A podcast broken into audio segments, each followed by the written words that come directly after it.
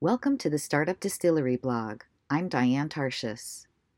Launching a business, don't skip this one thing. When you're launching a new business, talking to people is an essential part of putting together your business plan. If you write your plan in a vacuum, you'll make critical errors that could sink your business just as it's getting started, something completely avoidable just by doing some legwork ahead of time. To get the critical, real world data needed to build a thriving business, you have to get out of your office or home and talk with three key groups of people your potential customers, your competitors, and potential suppliers. Each of these groups has valuable information that will ensure your business plan is a blueprint that's firmly grounded in the realities of your market. The more people you talk to, the better the information you'll have to build the strongest possible foundation for your business one that sets you up for success. But first, it helps to know why you're talking to them in the first place. Here's what you need to know Talking to potential customers. In order for your business to succeed, you have to have an in depth understanding of what makes your ideal customers tick. You have to be able to know who they are, stand in their shoes, and understand how they think. And there's no better way to do this than by talking to them and hearing what they say in their own words. This is how you find out what they're looking for, where they feel underserved, why they choose one company's offerings over another, and what they're willing to spend to get what they need. It's how you learn not only what they're struggling with and what frustrates them, but what makes them do a happy dance. Ultimately, this is how you find out the real motivations behind what they buy or don't, and what influences their decisions. Until you talk to your target customers, your business plan will only be based on guesses and assumptions of what your customers are thinking and how they'll behave. But when you talk to people, either by calling them on the phone or talking to them in person, you can find out for sure what they really think. You can discover market opportunities and ways to position yourself for a competitive advantage. More importantly, you can find out if your solutions have a good chance of working or not before your business opens its doors. You can also get a lot of valuable information simply by observing businesses that are similar to yours. Pay attention to what their customers do and say. You can do this by visiting brick and mortar stores, watching people go in and out, discreetly listening in on customer conversations, or paying attention to what they look at on the shelves versus what they actually buy. You can even walk up to them to start a conversation, either in store or outside. Finally, you can also observe through social media, noting comments and feedback. Talking to competitors. Guess what? You can dial the phone right now, call your competitors, and ask them questions that can help your own business to be. You can ask them where they source their supplies, or how long it took them to get their business off the ground. You can even ask them who they use for payroll or for their liability insurance. Your competitors remember what it was like when they started. They have empathy, they were once where you are right now, facing all the hard and scary parts on their own. Surprisingly, most of them want to help. It's easy to picture competitors as adversaries who will feel threatened by your questions, but in my experience, nine times out of ten, that simply isn't the case. They're usually very generous with their time and advice. So get in touch and ask your competitors those crucial questions.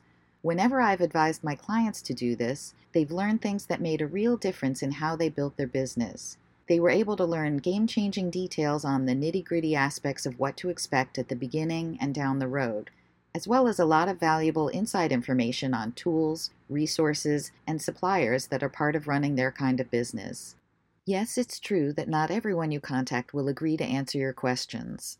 Some competitors may refuse outright, but you'd be surprised how many will be more than happy to share their knowledge and experience with you. And the ones who don't, just thank them nicely and move on. There really is no downside. As my father always says, you don't ask, you don't get. Once you have a few helpful conversations under your belt, it doesn't feel nearly as intimidating to reach out to other competitors. Talking to suppliers. Getting in touch with potential suppliers and vendors is just as important as talking to customers. What you learn can make a material difference in how the early stages of your business play out. Talking to them shows you A. What things actually cost. In reality, it's hard to guess what supplies and services will actually cost. What features are included? What's considered extra? The answers and related costs can vary, sometimes by a lot.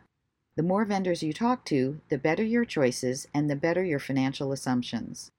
For example, by contacting only one internet service provider, you may be assuming that the price you're quoted is typical. But if you call around, you might discover that other companies have better deals or are willing to price match or bundle services. The same goes for suppliers of physical goods your company might need, anything from equipment to ingredients. When it comes to leasing physical space for your business, until you talk to leasing agents, you won't know if you'll be responsible for additional costs like, say, garbage pickup. And you won't know whether you're responsible for build out costs. Your landlord may cover some of them or none of them. These little details can make the difference between accurate financial projections and, well, disaster. And running short on cash is the quickest way for your business to fail. That's why you have to get accurate, real world pricing on everything. Knowledge is power. B. Who you want to do business with. Calling around can also give you a better idea of who you want to do business with.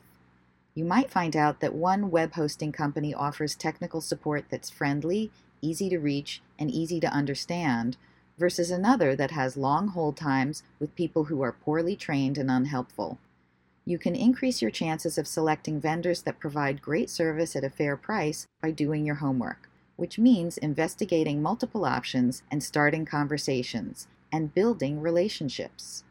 Speaking of relationships, never underestimate the value of a strong working relationship with a great supplier or vendor. Over time, you may develop the kind of relationship that allows you to ask for favorable payment terms or volume discounts or in some cases, even partnering opportunities in the future. Especially strong relationships may even lead to funding opportunities for your business. Developing those relationships now can pay big dividends down the road. Talking to people isn't just a good idea, it's essential. Your business plan is only as strong as the information it's based on. The more people you talk to, the more invaluable details you'll be able to incorporate into your plan. And if you're at all hesitant about talking to people, remember that it gets easier over time. As with anything in life, there are helpful people and not so helpful people, but the former far outnumber the latter. And remember, you don't ask, you don't get. For more information, go to startupdistillery.com. And I've got a special offer just for listeners for a free one hour consult with me. Just mention this offer whether you call me directly or book a call. Thanks for listening.